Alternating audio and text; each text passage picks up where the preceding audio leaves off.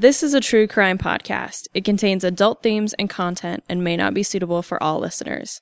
Listener discretion is advised. You lost all constitutional rights the moment you walked through that door. When the judge sat down there, I sentenced you to 10 years at the Idaho State Penitentiary. You walked in that door, you was a number. And the inmates understood that. If you're out there and live past the period of being here, just lay down and do it. Those inmates that were here in the institution during an execution, it had an impression on them that maybe was still with them to some extent. Maybe they don't think about it anymore, but it, it had a, an impression on them, I'm sure. They wouldn't let me out until I get back to stuff. Seven months later, I give it back to them.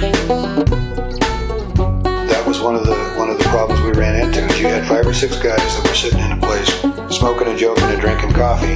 Pretty quick, they'd hatched a plan in there to, to get under your skin some way or, or try to figure a way out. Welcome, ladies and gentlemen, to another episode of Behind Gray Walls, a podcast about the old Idaho State Penitentiary and the men and women who were incarcerated there. My name's Anthony, and I'm talking to Sky down in Texas. Hi, how's it going? hey, Sky. Happy uh, almost Halloween. Sorry, I'm being extra man, spooky. I can't. I can't believe that it's almost Halloween. It feels like it's like still September. well, and also it doesn't help that in Texas it was. It's supposed to be like 88 degrees Monday and Tuesday. Um, and I don't What? like it. Yeah, not a fan. not a fan. So it, that's why it feels like it's still September. But Yeah. So oh I'm- yeah, this is yeah. this is exactly a week before Halloween. This is Uh-huh. the twenty fourth. uh-huh, 24th. And yeah, here in Boise, it's just rainy and wet, and all the leaves in my backyard are just sopping wet. I don't know when I'm gonna rake them all. Mm, I found a professor. She's from Pennsylvania, and so most everyone in my cohort is from Texas, and so they're like, "Yeah, this is just Texas," and I'm like, "I hate it so much." And so anytime I can find someone who's like not from the South, I'm like, "Do you miss fall? I miss fall so much. Please tell me about how much you miss fall, so I don't feel so weird." And she's just like, "Yeah, I miss Aw. fall." so it's fine. well, yeah, I love it. It's my I'm favorite. jealous. I'm jealous, but. Yeah. Well, should we maybe get a little spooky and creepy and gruesome and just in time for the big day? Yes, I believe we should. So, today I am starting with the story of a man named Henry Capps, number 487. And my sources were the Idaho Statesman, of course, newspapers.com, ancestry.com, Library of Congress chronicling America, a Wikipedia article on William Borah, and an article about the history of Meridian on meridiancity.org. Now, Henry Capps was born in the Jefferson Boone Township in Arkansas to a large farming family in 1860. He appeared in the census that year as a two month old baby, and he was the youngest of 10 children born to Robert and Elvira Capps. And I was like, Elvira, that's the coolest. Elvira. Yeah. That's a spooky name. I knew that this was going to be perfectly spooky when I found that. So the family was Baptist and they regularly attended church, and Henry only had one year of schooling but learned to read and write in his childhood.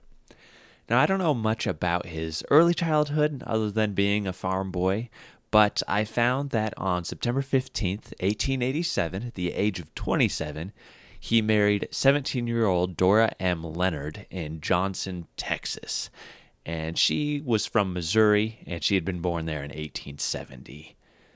Then from there, I don't really know much until the 1890s when Henry and his family came to Idaho and began renting some land near Meridian from a man named William A. Ownweiler.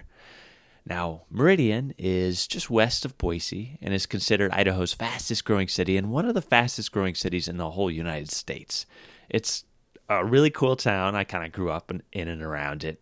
And uh, there's a, actually a walking tour app and tons of history on their website, meridiancity.org. So if you're interested in checking it out, you know, go go there. You can download the app and do a walking tour of this town. It has these great historic photos and little stories. And I want to thank the Meridian History Center and historian Leela Hill for all the great research on that town that I'm sharing right here. Meridian was actually named Meridian because it was located on the Boise Survey Meridian line. You remember when I talked about going to Initial Point earlier this year? Mm-hmm. That place where all Idaho's surveying began, and it's kind of on this hill, this little mound in the middle of the desert in Kuna. Meridian actually lines up directly north of Initial Point along the Meridian line. So that's where it gets that name. There you go. I always wondered that. Yeah. I, was like, oh, that explains so much. And I like pulled it up on Google Maps and was like, wow, perfect line. That's, yeah, that makes sense. the town was actually originally called Hunter, but early settlers Christian and Eliza Zenger, who filed the first homestead grant in 1893, they actually filed a plat and changed the name to Meridian that year. And when the Capps family arrived, Meridian was developing into this small, little growing community of farmers and dairymen. The Onweilers owned a large swath of, of farm and pasture land and most likely rented a lot of this land to a bunch of different families that were flocking west. William Onweiler actually raised cattle and probably dairy cows, whom he regularly walked out to the pastures to, to feed. Now, anyone who knows about Meridian kind of knows how important dairy is to the city. A creamery was actually built in 1897, and Meridian became the primary dairy in the state, which is still celebrated today with the annual Dairy Days event Mm-hmm. held the third full weekend of June each year. Did you ever go to that as a kid? Um, I didn't really go as a kid, which is surprising because I like spent 20 years uh, of my my life there. Um, but I will tell you, there's a girl in my cohort. She's kind of young and um, and I think it's just a generation thing. But someone was like making fun of this poor kid from New Hampshire because they were like, he still drinks milk, and I was like, I is that weird? Like I still drink milk, and they're like, what? That's disgusting. And now I'm like looking back, like, oh, it's because I grew up in like the dairy capital of the state, and I just like didn't realize it. Like we used to get, you know, the door stop deliveries from I think it was Yeah. Reed's Dairy. Like, yeah. So. Um, I, I definitely participated in the the dairy culture of Meridian, as it were. Right. yeah, I still drink milk every once in a while, you know, and put it in my tea every morning, you know. So I don't. I mean, they were like, I mean, I guess if you put it in cereal, but just to like drink it, and I was like, I don't know. I guess I just always did it, so it never bothered me. I don't. I don't understand. Right. It's, they always told me it's good for you. yeah, growing up, I would have like a big glass of milk next to my bowl of cereal. Like I would. I like drink my body weight in milk every week. I mean, so. yeah, seriously, I think the amount of things that I have milk, like milk is weirdly good with like mac and cheese, and it's good with oh, like, yeah. like there's so many things that it's good. I just was like, I, I feel like it's like a younger thing to be like, we don't drink cow's milk. That's disgusting. And I was just like, okay, well, it makes sense though. I guess now that you're giving me this information about my hometown. yeah, yeah. I I used to love to go to Dairy Days. We'd go every year, and I just remember you know finding all the ice cream spots and getting the free ice cream and Do you know what I do remember about? And I don't. This is actually technically it's in Meridian uh, or in Nampa, I should say. But the uh, cheese factory that was out right off the I think is the Karcher exit. Um, And you could get squeaky cheese. oh my gosh. Oh my yeah. gosh, I was obsessed with that squeaky cheese when I was a kid. Like I still think about it sometimes. Oh right. I've I've had it since. There's something about it as a kid. It's like it's so good, but Yeah. as an adult, it's just I think I was. It's just cheese curds, yeah. But there's something magical about it, like Yeah. seeing it being processed, Uh-huh. like that little overhang. Yeah. Totally, oh man. totally. It just That's tastes funny. different. yeah it's yeah it's the well i think it's also just as a kid your your taste palette is so unrefined that you're just like yes let me pop this entire hunk of cheese into my mouth I mean, I still kind of, you know, I eat my body weight in cheese every week Fair too now. So fair enough i that's the thing is i have lost that dairy edge like i'll use cheese if it's necessary but like when i my dad used to just carve off like blocks of cheddar cheese and just give it to us and now i'd be like no i'm good like i don't know just i guess when you grow up in a in a dairy town Oh, Meridian, it's great. Everybody should check it out. It's so good. Meridian, that's this concludes our little Sorry, we, we went on a bit of a dairy dairy tangent, which is the first time I've ever bit. said that together. That those two words together. I think that should just be a new portion of the podcast. Just and this week on dairy tangent, what's up with blue cheese? gorgonzola. Uh, all right. Anyway, so back on track. besides dairies, Meridian also had a large orchard, and it was a main hub for dried fruit and fruit packaging businesses sending fruit throughout the country. It was uh, incorporated as a village in 1903 and finally incorporated as a city in 1941. But this whole story kind of is during the middle 1890s, and Meridian is just developing. And things were going really well for Henry, the Capps family. He liked his landlord, William Ohnweiler, and he was establishing himself in this little village. But things started to go south when William began to bring his cattle onto Henry's rented pasture. On several occasions, Henry rushed the cattle off and told William that this is my pasture that I'm renting. You can't bring your cattle onto this pasture. I'm using it. He was getting upset, telling him, No, get your stuff out of here. I know it's your land, but I'm renting it and I don't want your cattle on it. This all comes to a head on October 25th, 1895. On that date, Henry, using a shovel, was working on the road near the entrance of his place when William rode up on horseback with his cattle in tow once again. And he was also carrying a shovel over his shoulder that he was working on the irrigation ditches with. Now, without saying a word, William hopped off the horse and he passed Henry and began opening the gate to Henry's rented pasture to drive the cattle back inside. Henry told William, Don't touch that gate. But William ignored him. Henry approached his landlord, and witnesses described two different events that occurred next. In the first one, landlord William actually pulled a pistol out of his pocket and pointed it at Henry. Henry swung his shovel in self defense and hit William across the face, and William dropped the pistol and collapsed. In the other story, Henry struck William first from behind as William reached for the latch on the gate. Then, as William turned, he struck him again near his right temple. And when William dropped, Henry bent down and reached into William's pocket and pulled out the pistol. Regardless, after being struck by the shovel, William fell, quote, like an ox, face downward, end quote. Henry ran to his house and grabbed a camphor to revive his landlord, but it was too late. These two farmers witnessed the attack nearby and rushed over. They actually heard as Henry swung the first time, he struck the shovel that William had been holding, and then he struck him the second time. Henry actually handed William's revolver to one of these these farmers that rushed over, and they attempted to carry William to his home. And while they carried him, he vomited blood before taking his final breath. He was dead, and Henry immediately turned himself in to the constable and expressed deep regret for his action that he professed was entirely in self defense. The trial that followed was over the two witnessed accounts. Did William pull the revolver on Henry, or did Henry pull the revolver out of unconscious William's pocket after he struck him with the shovel? Future Idaho Senator William Borah actually served for the state prosecution against Henry Capps. William was 30 years old at the time. He had been born in June 29, 1865. He studied law at the University of Kansas starting in 1885, and he passed the bar in 1887. And in 1889, he became the city attorney in Lyons, Kansas, but soon after decided he wanted to head west. In October 1890, he boarded a train and began heading west, stopping in Boise, Idaho. And his biographer, Marion McKenna, said that Boise, Idaho was, quote, as far as his pocketbook would take him, end quote. And Idaho had become part of the Union in July of 1890 that year, so William Borah was ready to develop himself along the newly developing state.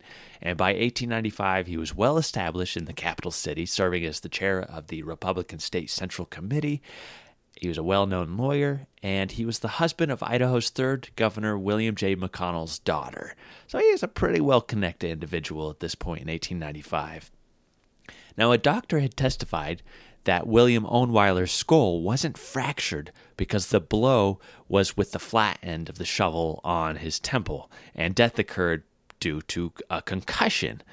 With that documented, William Ohnweiler was buried at the Meridian Cemetery, and he actually has a pretty interesting gravestone, so I consulted our cemetery specialist and volunteer David Hobben to see if he could explain the symbolism of William Owenweiler's gravestone. And David said that uh, his stone was a vaulted obelisk, and the top of it is designed to look like a vaulted ceiling in a church. And above his name and the date of his death is a little etching of wheat with a sickle or a scythe cutting off the base of the wheat.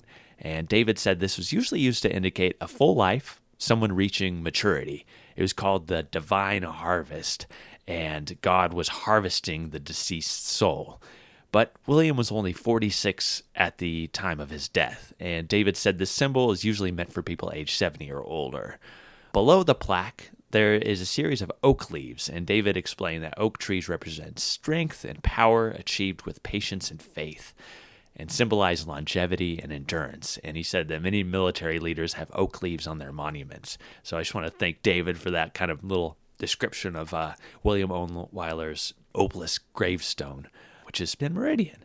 So he's buried just a few days after this death, and William Borah he wasn't convinced with the original findings of the doctor's testimony. So, four days after William died and he was buried, on October 29th, William's body was exhumed.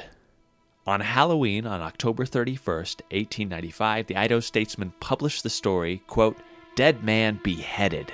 Owenweiler's skull in Dr. Collister's possession will be brought to court speculation as to the object of procuring the gruesome exhibit. End quote. They dig up this body that's been buried for about four days. They decapitate the head and they bring this into the crowded courtroom for a preliminary hearing as the state's exhibit. Just the skull, right? Like they didn't bring in his full. Yeah, head. just the skull. Okay. Yeah. And it was it was pretty controversial that they would Yeah. exhume and decapitate a victim like this. Did he not have any family? He did, yeah. And they didn't consult them. They said, "We just need this. Thanks." Pretty much, yeah. Ugh. And so the prosecution showed the judge and jury that, quote, the skull is cracked as though the unfortunate man had been hit with a sledgehammer. It is crushed almost like an eggshell, end quote. Hmm. So Henry sat in jail without bail until February, and he pled not guilty, and the trial finally began. And the newspaper noted his pale appearance after spending several months in a jail instead of, you know, tending to his field. And the state brought the skull back into the courtroom as evidence, which the defense again objected to. Quote, the ghastly thing was paraded before the jurors to give them an idea of the force of the blow. End quote.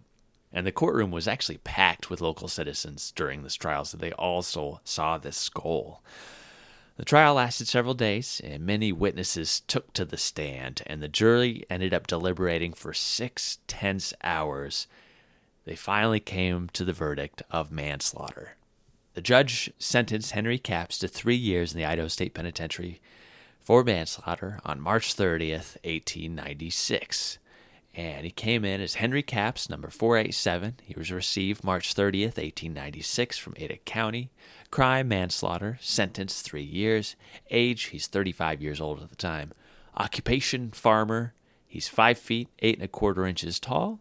Complexion, light. Weight, 182 pounds. He had sandy hair, blue eyes. He was married with two children. His father was living, but his mother passed away when he was 23. He left home at the age of 22. He was raised in the Baptist church and was still a member of that church. He had one year of schooling, could read and write. He drank moderately. He had no previous incarceration or trouble. His nearest relative was his wife, Donna Capps, in Meridian. His teeth were in good condition. He wore a mustache and size 8 shoes. And I started to look because this initial preliminary trial happened right there, right around Halloween, November 1st. And so I decided to look up, like, I wonder if Halloween was celebrated back in 1895. And I found several examples. Uh, for example, this is from Rathdrum up in North Idaho, the Silver Blade newspaper on November 2nd, 1895. And it says, quote, Thursday evening was Halloween, and the kids of Rathdrum were out in full force raising merry hell with vehicles, gates, and outbuildings. And yesterday morning the town appeared as if visited by a cyclone. The kids had lots of fun, And as no one has made any kick, we presume what they did was all right.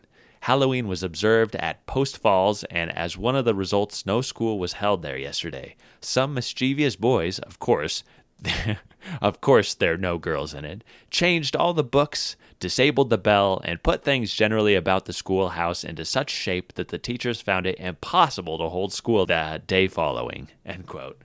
I just thought that was really fun. That Yeah, it um one of my favorite old movies called Meet Me at St. Louis. There's actually uh, it takes place in 1904, and there's actually a Halloween scene, and it looks actually like a wild time for kids. That like they basically created like a bonfire in the middle of the street as children. Seemed to be no su- adult supervision whatsoever, and then the thing that they would do, the like trick or treat and it wasn't even a trick or treat. It was so like they would give the kids like little bags of flour, and then they would like go to the door and throw flour in like the homeowners' faces, and then like run, run off. Um, Oh my And gosh. so like the main character of the scene is this like little. I think she's supposed to be like seven or eight, and like her, she's like trying to get in to like be with the like little kid gang, but they keep being like, "You're too little, you can't do it," and so they like dare her to go do it to like the scariest guy on the block, and she does, and so just like watching that is just like it's so interesting to see how much has changed, but that like you know there still were celebrations and. um and you know how much holidays have shifted to to you know what they are in modern day and where they started and yeah, it was all about you know tricks and trick or treat sort of things, and Right. yeah. so Henry was serving time alongside George Hamilton, who designed and constructed the prison dining hall, and he would have probably watched it being constructed and may have even helped with some of the manual labor involved in that construction. There were about 15 to 20 men cutting stone, and the warden, Charles Van Dorn, also noted that the prison orchards were rapidly growing and, quote, sheltered from the cold winds and frosts of early spring, and in all seasons will furnish an ample supply of fruit for the prison, end quote. With that, the warden was actually requesting some appropriation for small drying and canning departments for this fruit to provide future prisoners work. And, you know, with Henry's connection to Meridian and those orchards, he may have been involved in some of that as well. But overall, his file is pretty bare on any details about his incarceration. And, you know, between his start, March 30th, 1896, he did apply for parole and was released on January 11th, 1898. So just under two years. And he was given a conditional pardon. He's required to leave the state of Idaho and never return. So, on January 11th, 1898, he uh, joined his family and they returned to Arkansas and took over his father's farm. In 1900, Henry and Dora, as well as their two sons and daughter, were living with his father back at the farm in Arkansas. And from there, I only know a couple more little bits about Henry's life. Um, he divorced Dora and remarried a woman named Minnie Farley on August 25th, 1906, in Elm Springs, Arkansas. And they seem to have divorced because in 1908 he married another woman named Arizona Plumley. And they appeared together in the 1930 census in Texas. And Arizona passed away in 1931, and Henry remained a widower for the rest of his days.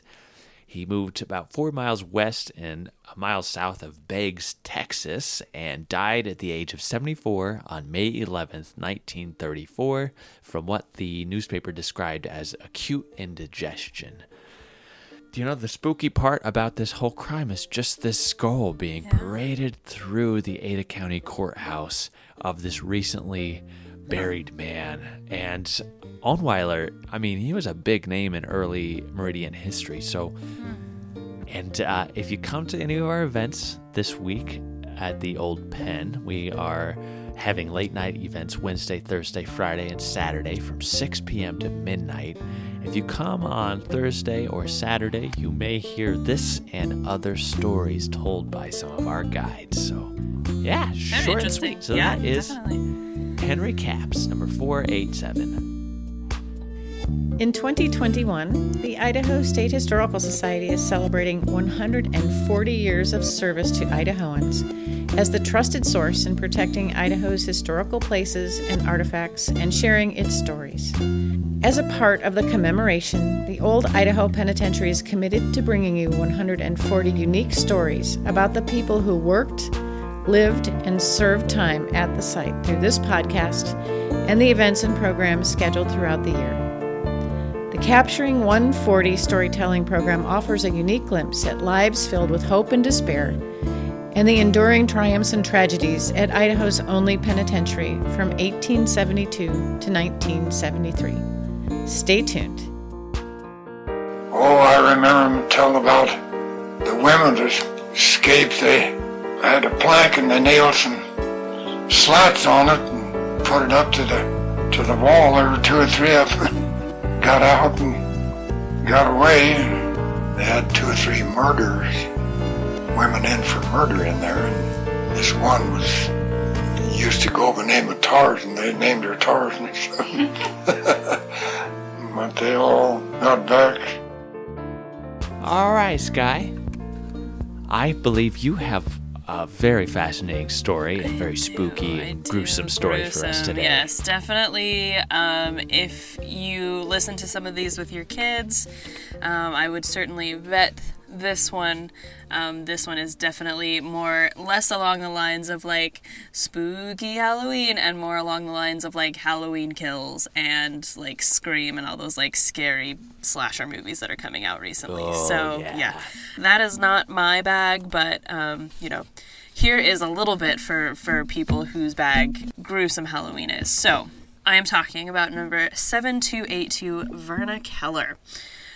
So, sources are her inmate file, Idaho Daily Statesman articles, uh, articles from newspaper.com, ancestry.com records, sandpointidaho.gov, kalispelltribe.com, an article titled Then and Now Farragut Naval Training Station on the spokesman.com, which was formerly called the Spokesman Review, and then just like statistics from Wikipedia. Mm. So, Verna Keller was born Verna Belle Delphine Norton in Belfry, Montana on August 25th, 1930, to Tris Norton and Emily Eckerd Norton.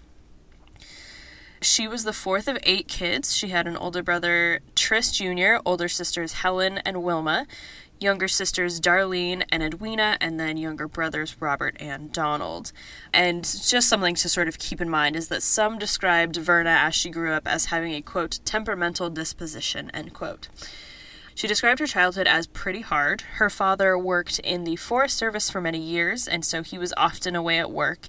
And Verna said that her mother, quote, seemed to find the kids in the way most of the time, end quote. And she was always telling the kids to go outside and play and stay out of her way. And Verna said that her mother never physically hurt her, but often yelled and threatened to do so. She said that she didn't feel particularly close to either parent, that she admired and respected her father, but, quote, hasn't much respect or liking for her mother, end quote. She said she had a fairly close relationship with her siblings, had, quote, the usual rivalries, perhaps more than the normal amount of quarrels and squabbles, but nothing really serious, end quote. So she started to leave home around 14 years old, perhaps to get attention from her parents. Maybe she felt part of the reason I believe she says is because she felt particularly neglected by her mother. She said that she would come back after running away, and her mother would never say anything about it, even if she had been gone for several days. Um, and so I think that didn't help the issues at all. So she kind of said, well, like, clearly my mom doesn't care, so I'm going to keep doing it. So she started skipping school, staying out late at night. She said part of the reason she started skipping school was because she was somewhat embarrassed to go to school, quote, because she did not have the clothes the other girls had, which clothes her mother wouldn't buy her because she said she couldn't afford to buy them for her, end quote authorities sort of described her um, as quote well developed for her age end quote and so because of that she i think she was bigger and taller um, than her um, you know contemporaries at the time. Um, she's actually a pretty average size woman once she gets older but she was sort of inclined to expect others to comply to her wishes because um, she was like a little bit bigger And so, because of all of these things kind of combined, her family had moved to Sandpoint, Idaho at some point. I wasn't, I couldn't find when they'd moved from Montana to Idaho. And so, she was actually sent to the Idaho State Industrial School as a quote unquote delinquent on May 29th, 1945. And she was at the industrial school for about 15 months and finished the eighth grade there. She returned to her parents' home in late 1946, but she said she left her parents pretty soon after she got back and then would kind of stay with her parents on and off for the next six months. She finished ninth grade and dropped out after two weeks of 10th grade. She actually didn't even have that much of an employment history um, by the time she was incarcerated. She had done some housework, had a brief job sorting clothes in a laundry in Chico, California in February 1947. I couldn't figure out why she was in Chico, California, but she huh. was also arrested in Marysville, California in March 1947 for vagrancy under the name Verna Hoffpanier. It seems like she was maybe given either a suspended sentence or probation because actually a few days later she was rearrested for the violation of the same charge. But she was char- discharged even from this violation, perhaps on the condition that she leave the state of California. So, regardless of all of this trouble, personally, Verna was a bit of a tomboy who liked to dance, swim, ice skate, ski, ride motorcycles, and was interested in sort of the major sports at the time. She had the nickname Tarzan, but I'm not completely sure why. The only thing I can think of is like maybe she liked to sort of be active and be outside. No document ever says why she was called Tarzan, but even official records will like call her Tarzan instead of Verna. So I think this was a very common nickname for her. Do you know like the history of Tarzan, like when Tarzan first appears in uh, popular yeah. culture? this feels like a comps question because I have actually been reading about this. So Edgar Rice Burroughs uh, is the author of Tarzan, and he came into existence in I believe late 1890s, may have even been early 1900s, but I know he was incredibly popular um, through mm-hmm. like the 19 teens. I think 1912 was like a peak year for Tarzan. And one of the books I'm reading actually for my exams list is about how Tarzan was part of sort of one author um, places him in sort of a a triad of public figures who were helping redefine American masculinity at the time. Um, huh. And so he was with a, a, strong man named Eugene Sandow. So he was like a sort of the first strong man who really started to promote, like, you know, working out and becoming muscular. And then the other figure actually was uh, Harry Houdini, because at the time, according to historians, masculinity was sort of in crisis, that there was this shift from sort of the era of men who the true man sort of was self-restrained and not timid by any means, but he what like it wasn't about physical prowess. It was about like skill and intellectualism. And so Tarzan and Eugene Sandow and Harry Houdini all contributed to sort of the idea of the strong civilized man overcoming the primitive man and that's especially where tarzan comes in um, huh. is is that he was because he was a human living in the jungle. He was the king of the jungle had mastery over all of these animals who had you know literally adapted to live in the jungle to their own success. And so that he you know represented the sort of civilizing force always overcoming the jungle and, and nature. And so he was very popular long before this but he's always remained you know in in i think the popular culture lexicon and then of oh, course yeah. you know made a, a resurgence with yeah i would argue the the disney movie in the late 90s mm-hmm. so anyway that was that, a yeah. very long explanation about who tarzan was and which is why i think it probably is in reference to her being a little bit more of a tomboy and active and totally yeah kind of masculine mm-hmm. confrontational mm-hmm. and yeah. yeah. which is interesting because like if you take a look at her mugshot which we'll post on on our social medias i like she still looked very feminine and uh-huh. um you know it wasn't I don't know. It's kind of interesting. So she must have just been enough of into sports and activities that it seemed out of the ordinary in the late 1940s. Yeah. Um, so Tarzan was a tomboy. Boy, she was rough. How did she get that name? Do you know? Tarzan, because she was burly and fought, and, and they had a they had a clan up there. She was the queen, and I guess somebody else was the king. But they, they did go to Spokane. They were over in Spokane, but they were around there. Then this McIntyre, uh, who wouldn't look like it now, but he, he was uh, a high monkey monk in this organization they had. And I don't know whether he was the king at this time or not.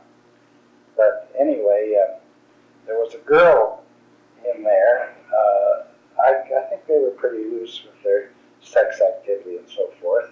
They didn't smoke marijuana. They didn't have marijuana. I suppose they drank. I don't know what they were doing. Uh, maybe I don't even remember that there was any pills connected with it. But they were a gang of. I suppose there was maybe as many as 12, 15, and maybe more. I don't know. But they uh, had this gang, and, and Tarzan was the queen. She was the head gal in it. And then I think uh, later, I don't think at first, but later, I think McIntyre was the king. But uh, one of the girls, She, the Tarzan name was her nickname before she came to Helen, the band. Helen, yeah, Oh, okay. Helen Keller, Helen Keller, Helen Keller. Her name's Keller. I'm sure. Sounds right. She admitted that she did drink and began drinking excessively in the beginning of 1947, but she said, quote, she always had full control over her drinking and she never felt drink was a real problem before, end quote. So Verna then claims that she married a man named Berkeley M. Keller, who was 28, double her age, in Thompson Falls, Montana. And um, Berkeley actually went by the name Buck. Uh, and they married in August 1944 when she was just 14 years old and she claimed that they got married before she was sent to the industrial school. She said that they immediately had had one daughter named Pamela who they gave up for adoption. You know, the question is why would they give it up for adoption if they were legally married? I couldn't find record of, of this adoption or this birth, mm-hmm. um, but obviously I don't want to say it didn't happen some kind of question marks there. She also said that she and Buck lived on and off together for about three months before the marriage was annulled in October 1944. Um, and said of it, quote, she maintains that his chief fault was stealing money in various articles, end quote. Oh. Now, they did officially marry, or you could even say they remarried, on May 24th, 1947, again in Thompson Falls, Montana. Now, surprisingly, she says things didn't get any better between them. Um, oh. And so they separated in July 1947 after two months back together. And in her file it says quote she says they were not congenial in their interests that he didn't like to dance was not interested in sports and she was very much interested in those recreational outlets end quote and supposedly he was also still stealing money he had been arrested for it twice and so she she quote grew tired of him end quote there was another hiccup in her family life. In August 1947, her parents separated and then divorced. The only reports of the separation and divorce that I could find come from Verna herself, and she didn't really get along with her mom, so sort of take what comes next with a grain of salt. So supposedly, mm-hmm. Her two the two parents separated because Emily, her mother, quote, broke up a home in Sandpoint, married the man, and left for Wenatchee, Washington, end quote. Jeez. And, according to Verna, before leaving with the married man, her mother had also had affairs with high school boys which I very much hope is a big lie that Verna made up wow. because I don't yeah. I don't like that. And again, this I couldn't find any newspaper articles that stated anything about the separation or divorce, or obviously anything with these, you know, supposedly anything that may have happened with these high school boys. So, I mean, things are not going super great in 1947 for her. So, soon after Verna separated from her husband, probably around the same time her parents separated, she met a man named Roscoe Clark Hartley, who was eight years her senior, and they soon began living together. And she asserted that in the Sandpoint community, they were known as man and wife, that everyone in the community thought that they were married. He said it was just a, quote, shack up, a convenience for having sexual relations, end quote. Uh, she didn't agree. She, unfortunately, thought that she loved him um, and you will see why she. It's unfortunate that she thought that in just a little bit. Um, I covered Sandpoint history in season 5, episode 3, and that was pretty recently, so I'll just give a brief recap. So, um, prior to European settlement, the area was home to the Kalispel tribe of natives, and it's believed that the Kalispel people came south from British Columbia after the Blackfoot people pushed them from the Great Plains to Lake Pend Oreille. Now, there are two bands of Kalispel. There's the Upper Kalispel, who are also known as the Pend Oreille, and the Lower Kalispel. The upper band was forced onto the Flathead Reservation in Montana, while the lower band uh, were able to stay in their homelands, on their homelands in Washington state. In 1872, the Kalispel tribe refused to sign a treaty with the U.S. government, and unfortunately, by 1875, the tribal population had shrunk to only 395 people. Between 1880 and 1910, more and more white settlers moved into Kalispel territory, and the tribe could do nothing about it. Many settlers filed claims under the Homestead Act, claiming they were quote unquote legally gaining the right to the land when it, of course, rightfully belonged to the tribe. Then in 1914, the Kalispel were placed on a reservation in eastern Washington, only about 4,557 acres of land and most of the land was unsuitable for agricultural development, so they had to develop ways, other ways to quote create opportunities for tribal members end quote. So this is according to the Kalispel tribe website. Quote, Kalispel members remained trapped in a subsistence environment. In 1965, only a couple of homes on the reservation had running water, and there was only one telephone for the tribe. The average annual income for a tribal member was approximately $1,400, end quote. Um, which is bleak, and, and of course, this is unfortunately something that we see very often. So I do want to read this statement from the Kalispel tribe website because I think it is really important to, to sort of read their own words. So it says, quote, While the past two centuries of the Kalispel's people's existence have been difficult in many ways, we realize that 200 years is the blink of an eye in Kalispel history. Our present and future are hopeful, not only for our tribe, but for non tribal community members as well. Our land and our ancestors mean everything to us. They have always sustained us, and today, in new ways, they will continue to sustain us into the future. The foundation of our hospitality is nourishing and giving. Our strength is cordial and honorable. Gratitude and respect are expressed for the prosperity we share. In the future, we hope for a wonderful life. End quote. A Northwest Company fur trader named David Thompson was one of the first settlers to establish relationship with tribes and establish the fur trading in the area in 1809. Then Northern Pacific Railroad surveyors arrived in the area around 1880. A small settlement named Oreille opposite the present Sandpoint town popped up. Then, by 1882, the Northern Pacific Railroad began building a stretch of railroad between Montana and Oreille, and so settlement grew. And then, as settlement grew, the Oreille name was changed to Sandpoint in 1898. Timber was the main industry in Sandpoint and Kootenai County. Farming became popular on cleared forest land, and these farms were called stump ranches because of the stumps that remained after they cut down the, the trees. Um, and these stump ranches primarily grew hay because of the short growing season in northern Idaho, which made it difficult to grow other crops. And hay was, you know, equally important because it was used to feed the horses that lumber companies used to harvest and process wood. The village of Sandpoint was incorporated on February 7th, 1901, and became the city of Sandpoint in 1907. Then a month later, Sandpoint, which had previously been part of Kootenai County, became part of Bonner County.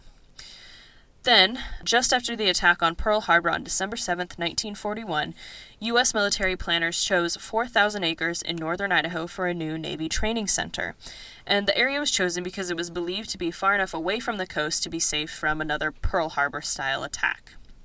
And so, um, in April 1942, construction began on the Farragut Naval Training Station. More than 22,000 workers worked seven days a week, and the base was completed in September 1942. So it was about five months that they spent building this station. And it opened with 30,000 recruits in training. This was actually the second largest naval training base in the country, behind Naval Station Great Lakes in Illinois. The facility eventually included six individual camps with approximately 5,000 men each. Each camp had more than 20 barracks buildings, and each building housed 250 men. It also included the mess hall, medical dispensaries, and recreational facilities. The base was decommissioned in June 1946, having trained 293,000 recruits, and it was open only open for about 30 months.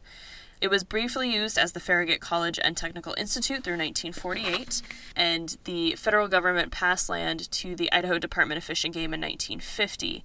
The area became a state park in 1966. And there is still one military feature of the state park. It's actually in the confinement facility of the old naval training station, and the displays include boot camp, naval, and war memorabilia, as well as historic prison cells, which we know a thing or two about. Just a little, yeah. Um, so, you know, Verna living in, in Sandpoint and in the area would have witnessed the building and operation of the training station, but by 1947, when she's there, it would have transitioned into the College um, and Technical Institute. And so, back to Verna. So, it is actually October 29th, 1947. So, uh, this is actually taking place around Halloween, which I had forgotten. So, perfect. Um, yeah, both of them. That's, I know. That's crazy. Funny. So Verna and Roscoe uh, were arrested in Sandpoint for lewd cohabitation, essentially for living together without being married, for it being quote unquote a shack up. And so together they were sentenced to 90 days in the Bonner County Jail. Now, while being held in jail, no one specifically said she confessed to this while in jail, but I don't know when else she would have confessed to this. So it would have been about being kept in jail early November. Verna admitted to knowing the circumstances behind the death of a local girl named Juanita Plaster, and she knew those circumstances because she had killed her herself. According to a Post Register article from Idaho Falls, Verna, quote, signed a written statement that she was responsible for the death of Juanita Levon Plaster, 16, whose beaten body was found in an alley here October 10th, end quote a month prior, so when this crime first happened, newspaper articles appeared in the Idaho Daily Statesman and Post Register stating that the perpetrator behind Juanita's death was still a mystery.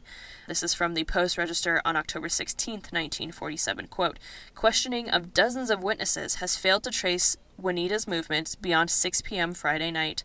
Her body was found Saturday afternoon, but doctors fixed the, her time of death as in the early morning hours of Saturday. End quote. When her body was found, she was missing one shoe, which newspapers called a moccasin, but this was resolved um, a week later, and that's because a local woman named Mrs. Foss, quote, said she found the moccasin on her back porch and burned it, thinking a dog had dragged it there from the garbage container, end quote. Bonner County prosecuting attorney Robert E. McFarland, quote, said attempts to learn who had seen the victim on the night of her death were complicated by the fact that the girl was popular and went out with many youths, end quote. So, here are the pretty gruesome details of what happened to Anita on the night of October 10th, 1947, according to what the newspapers reported that Verna had confessed to. So, I'm not sure how Juanita, Verna, and Roscoe all met each other, but at one point they were all together in the Sandpoint home of Verna and Roscoe for part of the night of October 10th. And it seems possible they had been friends for a while because Verna actually had nicknames for both of them. Roscoe was huh. named Sammy, and Juanita was called Bonnie. Um, and at the end of the night, Verna asked if she could walk Juanita home, and Juanita agreed. Um, and this is from newspapers quote, on the way, asked her to step into an alley because she wanted to talk to her, end quote. So at this point, Verna began viciously beating Juanita, beating her unconscious, then tore off ah. most of her clothes and wrapped the girl's slacks around her neck. She then ripped apart some other clothing, and the Daily Statesman says that some of Juanita's undergarments, she took, ripped apart the clothing, and then actually stuffed them into Juanita's mouth and used them as a gag. Ugh and she did all of this and then returned home. Then, according to a second statement made by Roscoe, who originally denied having anything to do with the death, said he went to the alley and found Juanita still breathing, quote unquote, although faintly, and that said oh, that no. Juanita also had a pulse. So you would think that the the average person would freak out and say we need to call the police, she's still alive. But no. Right. He tears a piece of cloth off the slacks that had been around Juanita's neck and forced a second gag into her mouth. Oh, no. And so the prosecuting attorney McFarland asked Roscoe, quote, Did you do this to put her out of her agony, end quote. Yes, Roscoe answered. And so I think once that was done together, Roscoe and Verna dragged the body further down into the alley, covered it up a little bit, and they left her for dead and as we know, her body was found the next morning. wow. That's brutal. Eh, That's horrible. It's horrible. So Verna admitted that she attacked Juanita, quote, because of the attentions she had paid to Hartley, end quote. Um, McFarland said that Juanita's face, quote, bore about 50 deep bruises, punctured by cuts apparently made by a ring. A coroner's jury held that she died of suffocation, end quote. So just. That's horrible. It's brutal. Oh my It's- gosh. Like jealousy and yeah. ugh. All because supposedly this. uh, I mean, of course, we don't have Juanita's side of the story where maybe she wasn't at all, and Verna just was sort of deeply jealous if she had this temperamental personality. Yeah. Jeez. So, the two of them actually left town four days after the murder, and they went to Ontario, Oregon, where her family was now living. And it was actually in Oregon that they were arrested for their lewd cohabitation charge and returned to Idaho to serve 90 days in the Bonner County Jail. Ah.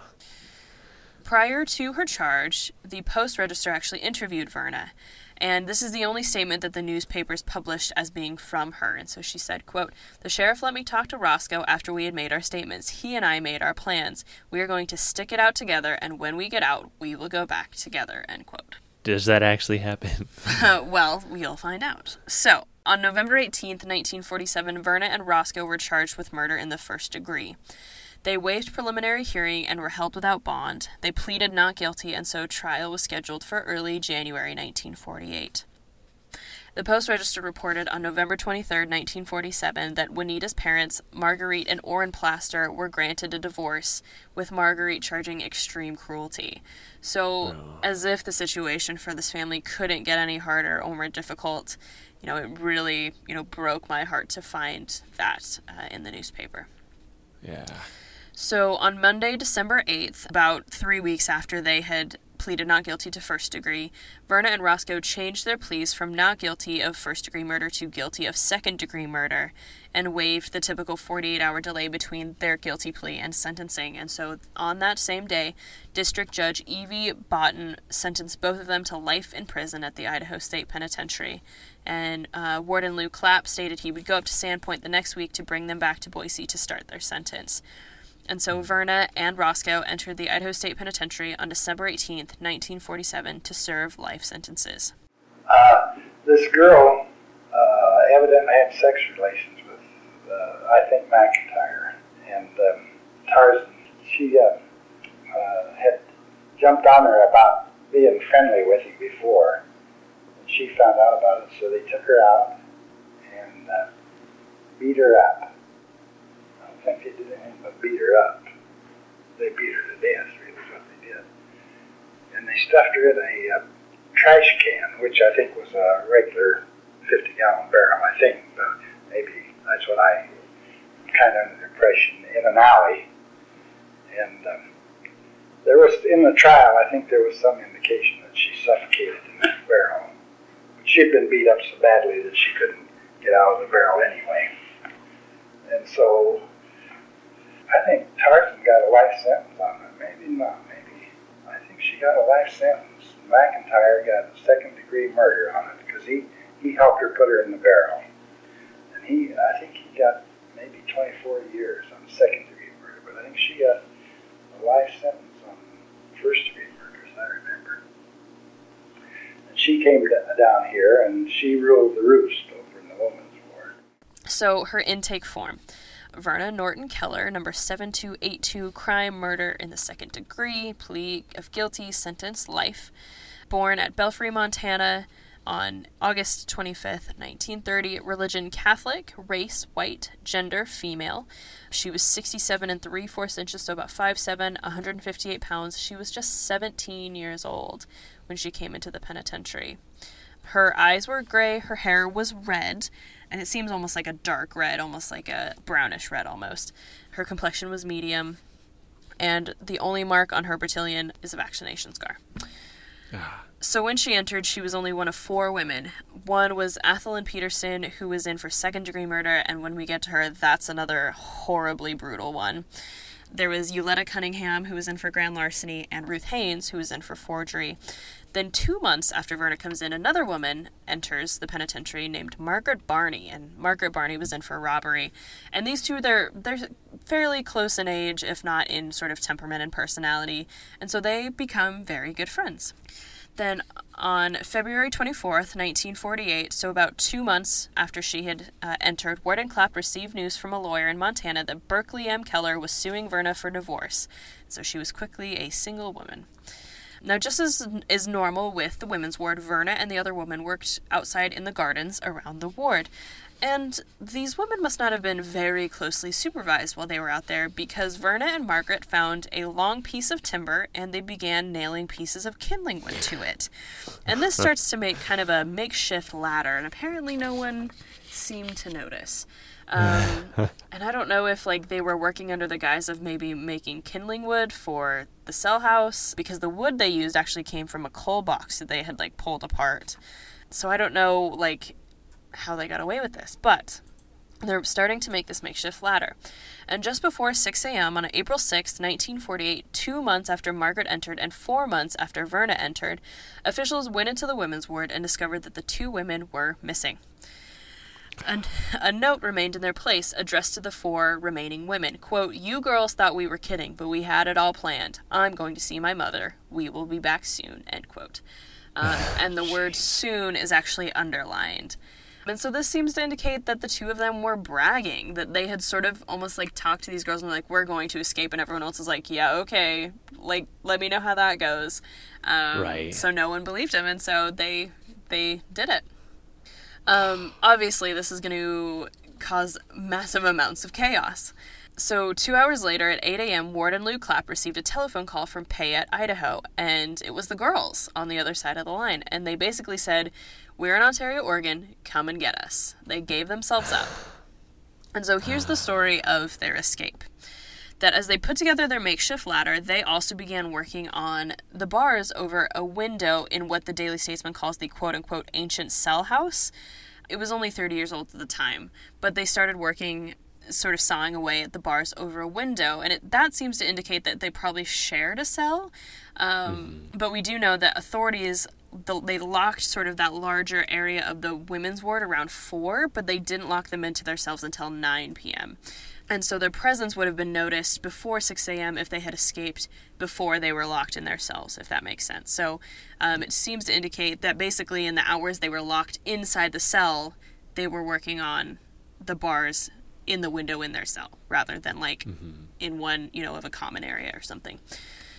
So finally, they managed to chip one of the bars loose from the concrete windowsill and managed to escape out into the yard, which I don't know how they did. Like, how in the world this one bar made enough space for each of them? I think Margaret was a little bit smaller than than Verna was. She because she's about my height and weight, and I can't imagine trying to squeeze through one of those windows in the women's ward without the bars, much less with at least one bar still attached. So I feel like like with desperation, like Yeah, you're able to do a lot more. Yeah, yeah. so finally, they get out in the yard, they grab their makeshift ladder, they leaned it against the wall, and they climbed to the top. Now, you may be wondering where the guards are. Well, there was a guard who roamed the grounds at night, and so they knew this, and they watched him, quote, from atop the wall until he went around another building before jumping down to the ground outside the walls, end quote. Hmm. So then they hiked two miles from the state penitentiary into the city of Boise, where they hitched a ride with a man for several miles. After they were dropped off, they hitched another ride with two other men, and with these men, they stopped in Caldwell to eat at a cafe, and then they had the men drop them off in Ontario. And while in Ontario, they visit Verna's mother, who I imagine was like, Sorry, what are you doing here? Who is this person? you are supposed to be in prison. And so, understandably, she encourages them to give themselves up and return to prison. And they decide, all right, like, that's what we're going to do. So they hitch a ride from Ontario to Payette, Idaho, where they placed the phone call to Warden Clapp. This is such a funny thing. They had no money, and so they actually had to reverse the charges of the call, meaning that Clapp had to pay for them calling him and saying that they had escaped and you got to come pick them up. So on the phone call, the two girls promised Clapp that if he, quote, would not notify the police, we will be waiting for you at Ontario at Mrs. Norton's place, end quote. So they hitchhiked back to Payette while Clapp, quote, gave his word to the women inmates and then sped by automobile to Ontario where he found the escapees patiently awaiting him, end quote. Clapp quoted the girls as saying, quote, We had been talking about escaping for a long time, and we did it just to show you that we could do it, end quote. And so he said that they seemed to find the whole escape as, quote, a lot of fun and a great prank, end quote. Wow. Yeah. And so overall, they were gone for less than 24 hours. He had them back in their cells by, I think, like that evening. And so maybe because of this, maybe because they turned themselves in so quickly, they actually didn't seem to receive any extra punishment for this escape. We have a photograph of them cutting down trees in the front of the women's ward. Do you remember anything about that or Yeah. why that happened? Um, I wish I could think of her name. I've been trying to think of it. and I- I'll run into it. I haven't.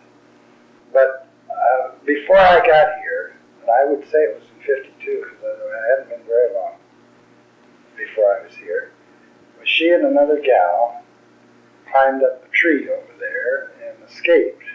She had a good sense of humor after. So when she first came, I guess she was tough as hell belligerent. But she, by the time I got here, and maybe a little while before, she had a good sense of humor. And, and so they escaped. I can't remember how they got to Ontario, but they got to Ontario. And I think it was about 11 o'clock at night. They called uh, Clapp up at his home. He's living in this house right here then. And wanted to know if, uh, if he was looking for him. He wanted to know where they were. I don't think they told him, but they were, they called him back on the telephone booth or something. I guess they were remorseful or sorry that they escaped and they didn't know what to do. But anyway, they agreed on the phone that, that he would come, he was coming right down to get them. And I've heard this story a hundred times that he drove from here to Ontario in 33 minutes or something. Uh, and that's before we had the freeway, you know. But anyway, he got down and picked him up and brought him back. So Clapp picked him up. He picked him up himself. I don't think he. I don't think he had anyone. So the trees were, uh, Well, the next day, now they brought the girls right back to the penitentiary, and they were never prosecuted for escape. And so the next day, um, they made quite a ceremony uh, about going over and Cut the goddamn tree down. There wasn't anybody else could have used it to climb over the wall with. After this escape, though, Verna settles in for the long haul, realizing she's in for life, and so her attitude starts to change dramatically. She goes from essentially this 17 year old kid into, you know, a much more responsible young woman. And so she starts to participate in housekeeping and sort of general maintenance around the women's ward.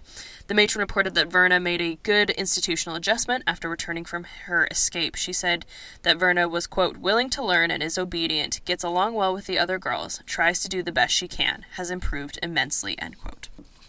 She also began attending Catholic religious services while she was in the women's ward, which is a little bit different because upon her intake, she said that she preferred the LDS church because her mother attended it, and her maternal aunt encouraged her to keep attending LDS services, but seemed to prefer, and actually, even though she attended Catholic services while she was in in prison, she actually preferred the LDS faith even when she was released. Um, it doesn't seem later, too much later in life, that she sort of remained an active member of the LDS Church, but she said that she did prefer that. She entered her first plea for clemency in 1951. This was denied. And she has a lot of documents in her file, but interestingly, very few of them document her time in prison. And there's actually not even documents in her file detailing her escape. I got all of those those details from newspapers, and so there aren't many extra details I can give you about her time um, in prison.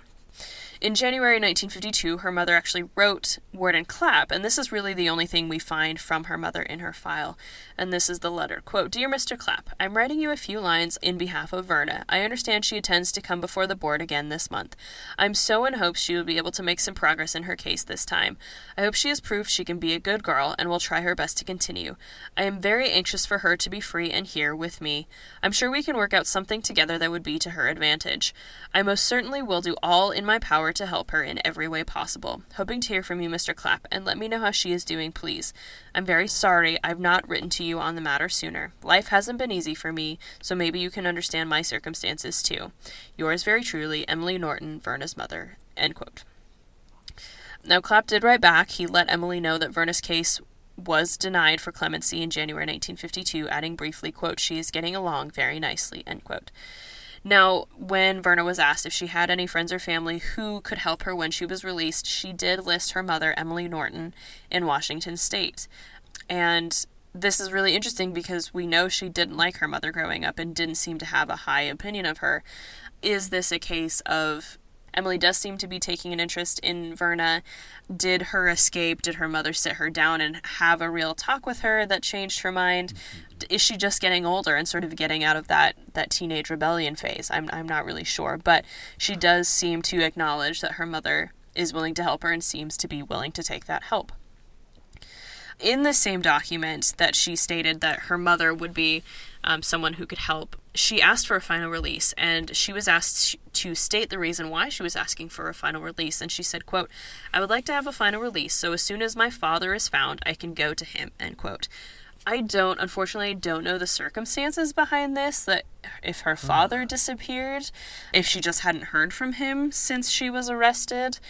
There was also no date on this document, um, and weirdly, that's that's a big problem with a lot of the documents in her file is that they're missing dates. Like I really had a hard time figuring out what document went where in terms of, of chronology. Right. So yeah, um, I don't know like where her father went as far as I, I think he you know we lose track because again we when i was doing this research that 1950 census wasn't up yet and so I, you know, I lost track of him after the 40s when he was still with the family. So, Beginning at the end of 1952, at the beginning of 1953, someone in, San, in the Sandpoint community rallied a group of citizens to write the warden on Verna's behalf. And so she, in her file, has 10 different letters written from various community members, including one of her sisters. They're basically all form letters, though they all sort of vary in specifics. They basically say that they believe she served her debt to society. Can't you please have mercy? They'll take her into her home if they release her. She is not released, but these letters may have done some good because on, on April 7th, 1953, after almost five and a half years, her sentence was commuted from life to 25 years. About a month later, in May 1953, she began to not feel very well, and authorities described her as, quote, very pale and worn, end quote. On May 20th, she was taken to St. Alphonsus and diagnosed with an appendectomy and came back to the prison two days later after um, having surgery to repair that. In 53, she was having uh, female trouble and uh, she was out of here sometime. I can't remember. I think after I came in 53 that she they took her downtown for a female operation. And she, her whole attitude and uh, her appearance actually changed for the better, you know. And then on January 6, 1955, her sentence was commuted again to 23 years.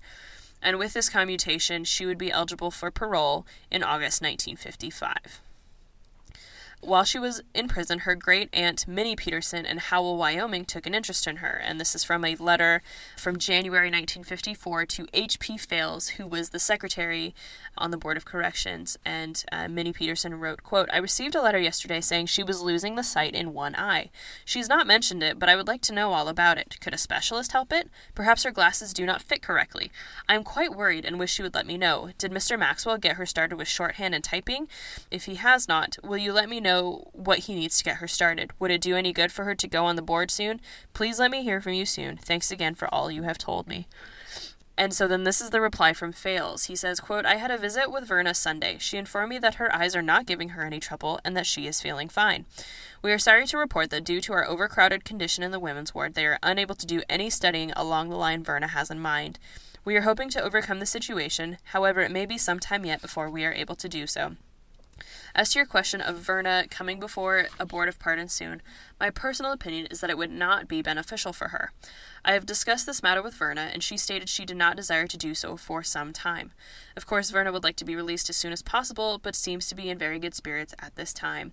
She seems willing to abide until her time of her parole.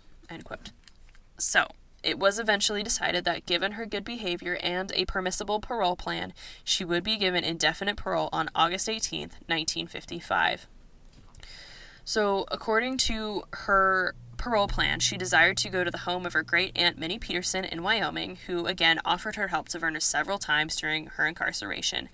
and she anticipated staying home and keeping house and taking care of her 11 year old cousin who was apparently bedridden with rheumatic fever. And that was one of the things that minnie peterson wrote was that actually her husband was suffering from something as well. And so she essentially needed help to take care of these two very ill people this was considered a good plan, and so she was released on parole on August 18th, 1955.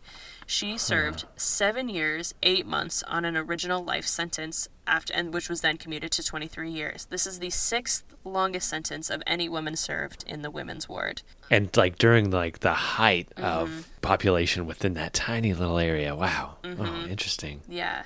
There's only one woman who is kind of in for longer around the same time. Like the other ones are like Lida, Mary Crumroy, Josie. So these are all much earlier than her. So um, interesting that she was kept, uh, you know, so much later uh, for so much longer. Because that's by then I feel like you would have known that like oh maybe women are capable of sort of these deeper darker crimes. Yeah. Um, that like level of brutality Uh-huh. is pretty intense. Right, yeah. About two weeks after leaving, Verna received a letter from Warden Clapp, and it, he says, quote, It has been brought to our attention that Jean Weiss has attempted to contact you through correspondence and other methods since your release. And Jean Weiss, she was number 8956, she was in for involuntary manslaughter. He says, As you recall, you were warned before leaving that any contact with Jean would mean a violation of your parole. We are enclosing a copy of the letter which is being forwarded to Jean Weiss. This is the last warning to her, end quote. So he's sending her a warning. Like, if you keep doing this, this is a violation of your parole. So if I were you, I'd knock it off. Um, Jeez. I don't have any other material detailing the correspondence between Verna and Jean. You know, they probably were good friends. She was in there for quite a while. So, in a letter from November 30th, 1955, from Clapp to a man named Bradford D. Jones from Flushing, New York, they don't have Jones's letter in her file. Clapp stated that since being released, Verna received permission from the parole board to get married. And so on October 18th, 1955, just two months after her release, Verna married Warren Hazen Peck in Salt Lake City, Utah.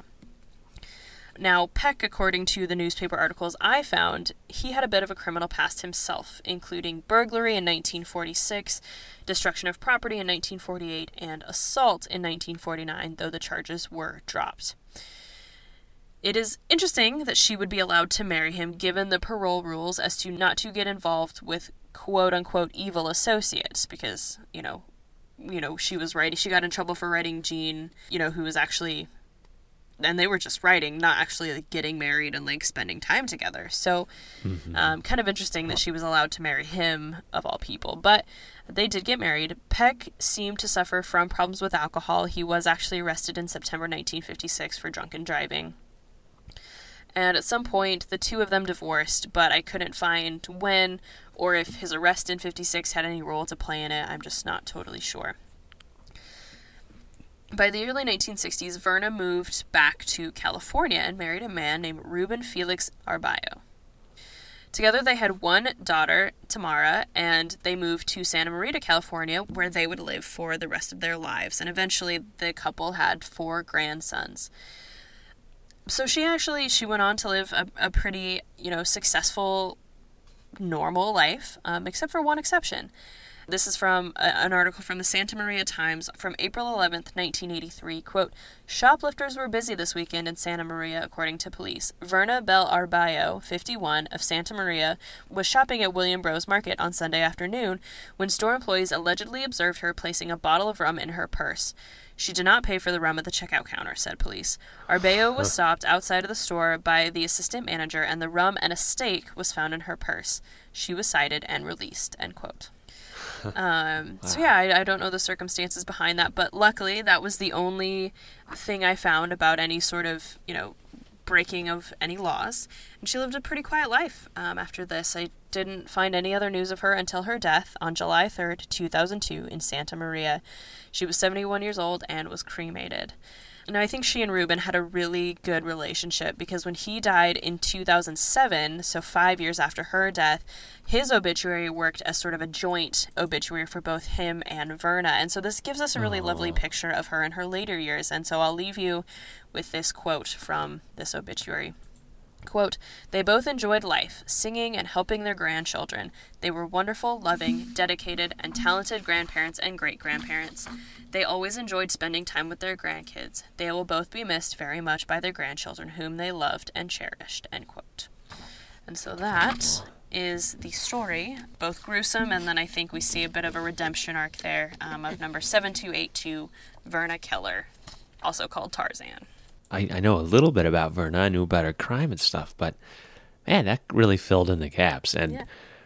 I'm glad it turned out more redemptive because I just, that crime is just so haunting to me. To be like kind of beaten and gagged to death oh, is, Brutal. that is really brutal, really horrible. Yeah. Wow. All right. Well, great work, Sky. Happy Halloween, everyone. Yeah. Happy Halloween. Thank you all for listening today. I hope everyone has a safe um, and happy Halloween. Enjoy fall if you aren't living in the South. and, um, I, you know, I guess we'll probably need to take another break just to sort of get over the. Uh, your especially you with how busy Halloween is for you guys out there, so uh, we might need to take a little bit of a break. But we will be back to finish the season. We've got some good stories coming down the pipe. Yeah, we'll see ya in November. I've got a couple more stool pigeon Saturdays to fill the gap over the next couple of weeks. But uh, yeah, everybody, enjoy your falls and enjoy Halloween. Be safe. We will talk to you soon. Come to our events at the Old Pen if you have nothing planned over the next week. And uh, do your own time. And do your own number. We'll talk to you later. Happy Halloween. Ah, ah, ah, ah, ah, ah. If you enjoyed Behind Grey Walls, please rate, review, and subscribe on your favorite podcast app so you never miss an episode. Not only do we get to hear your feedback about the show, but it helps others find us as well. If you're interested in finding out more about the podcast and to see mugshots of the inmates featured in today's episode, follow our Facebook group at Behind Grey Walls Podcast. And we have a podcast Instagram as well. You can find us on Instagram at Behind Grey Walls Pod.